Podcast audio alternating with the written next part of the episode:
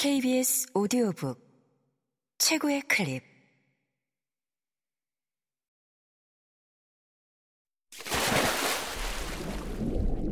KBS 오디오북.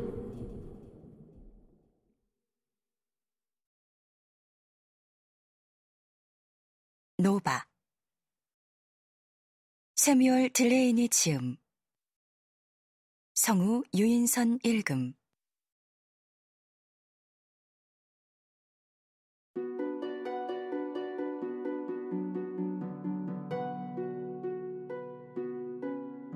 시링크스의 빛이 손등으로 흐르는 동안 그의 갈색 손가락은 프렛을 눌렀다. 손가락들이 아래로 내려가자 손바닥 밑에서 이미지들이 솟구쳤다. 그의 주변에는 10여 명의 사람들이 모여 있었다. 그들은 눈을 껌뻑이며 이미지들의 움직임에 맞춰 고개를 돌렸다. 환영의 빛이 그들의 눈두덩을 흔들고 입가에 주름을 타고 흘렀으며 이마에 깊은 고랑을 채웠다. 한 여자는 귀를 문지르며 기침을 했다. 한 남자는 주머니 아래쪽을 주먹으로 내리찔렀다. 케이트는 그 사람들 머리 위에서 내려다보았다.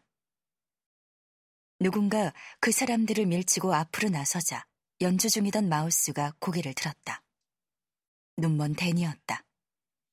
댄은 비틀거리며 나아가다 걸음을 멈추더니 시링크스의 불빛 속에서 휘청거렸다. 어 이 봐! 비켜! 이봐요 할아버지 비키라고요. 당신 때문에 저 친구 연주를 볼 수가 없잖아. 마우스가 만들어낸 이미지들 한가운데서 댄은 고개를 흔들고 몸을 휘청거렸다. 마우스는 웃음을 터뜨렸다. 그의 갈색 손이 투사장치의 손잡이를 쥐자 댄 앞에 선 화려한 악마 이미지의 주변에서 빛과 소리와 향기가 사그라졌다. 악마는 울부짖고 얼굴을 찌푸리면서 비늘로 뒤덮인 날개를 퍼덕였다. 악마가 날개짓을 할 때마다 날개의 색깔이 바뀌었다. 악마는 트럼펫처럼 울부짖으며 댄과 비슷하게 얼굴을 찌푸렸고 이마에 붙은 제3의 눈이 빙글빙글 돌았다. 사람들은 그 모습을 보고 웃기 시작했다. 악마의 흐릿한 환영이 마우스의 손가락 위로 훌쩍 뛰어오르자 집시 청년 마우스는 짓궂게 웃었다. 댄이 한쪽 팔을 휘저으며 휘청휘청 앞으로 걸어갔다. 그러자 악마는 악을 쓰면서 몸을 돌리고 웅크렸다. 악마가 진동 밸브 같은 소리와 함께 악취를 뿜어내자 그동안 더 모여든 수십 명의 구경꾼들이 아우성을 쳤다. 마우스 옆에서 난간에 기대어 있던 케이트는 당황해 목덜미가 달아올랐다. 악마는 그저 신나게 뛰어다녔다. 허리를 굽힌 케이튼이 시각 유도 용량장을 향해 손바닥을 뻗자 이미지가 흐릿해졌다. 마우스가 날카롭게 시선을 들며 항의했다. 뭡니까? 굳이 그렇게까지 할 필요는 없잖아. 케이트는 커다란 손으로 마우스의 어깨를 짚었다. 마우스가 설명했다.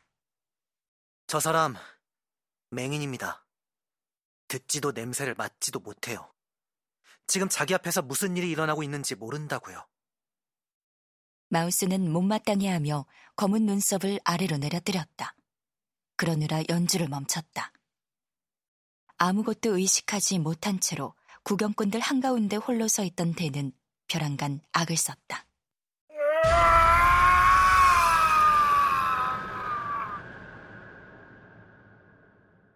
잠시 멈췄다가 폐안까지 울릴 만큼 큰 소리로 다시 또 악을 썼다.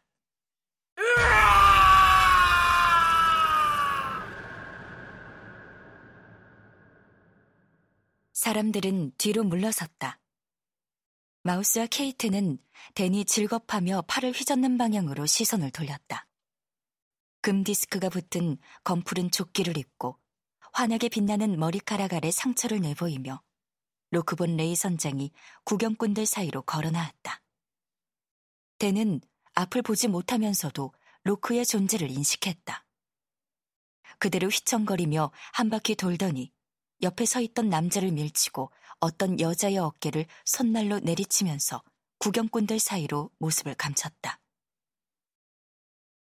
댄이 사라지고 시링크스 작동이 멈추자 사람들의 관심은 자연히 선장에게 옮겨갔다. 본 레이는 손바닥으로 허벅지를 쳤다. 검은 바지에 손바닥이 닿는 순간 널빤지가 쪼개지는 듯 짝소리가 났다. 그만! 소리 그만 질러!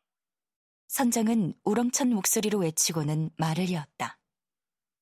이 자리에서 장거리 여행을 함께할 사이보그 승무원을 뽑으려고 한다. 우리는 내측 나선팔을 따라 이동하게 될 것이다. 선장의 노란 눈동자가 생기로 반짝였다. 그가 싱긋 미소를 짓자 녹슨 쇠처럼 거친 머리카락 아래로 얼굴에 이지러진 상처가 두드러졌다. 그의 찡그린 입과 이마에 담긴 감정을 간파하기란 결코 쉽지 않았다. 밤의 테두리를 향해 중간 지점까지 가게 되는 이 여정에 함께하고 싶은 사람 있나? 평생 모래만 밟고 살 건가? 아니면 다른 별에도 가보면서 살 건가? 거기 자네, 그는 난간에 걸터앉은 마우스를 손으로 가리켰다. 합류할 생각 있나? 마우스는 난간에서 내려와 물었다. 저요? 자네와 그 휴대용 풍금 같은 장치도 같이 가져가도록 하지. 어디서 연주하든 조심만 해준다면 허공에 환영을 펼치고 즐거운 음악을 들려주는 사람과 함께 다니고 싶어. 같이 가지. 마우스는 입 안쪽으로 싱긋 웃었다. 그러죠. 마우스는 곧 웃음기를 거뒀다. 가겠습니다. 집시 청년 마우스는 늙은이처럼 거칠게 속삭이는 목소리로 덧붙였다. 당연히 가야죠, 선장님. 마우스가 고개를 끄덕이자 귀에 걸린 금 귀고리가 화산 균열지대의 빛을 받아 반짝였다. 뜨끈한 바람이 난간을 넘어와 마우스의 검은 머리카락을 훑어내렸다. 같이 가고 싶은 친구가 있으면 추천해봐. 승무원이 더 필요하니까. 이 항구에서 특별히 마음에 드는 사람이 없었던 마우스는 방금 전 그가 댄을 괴롭힐 때 막아선 별나게 키 큰 젊은 남자를 가리키며 말했다. 저 땅딸보는 어떠세요?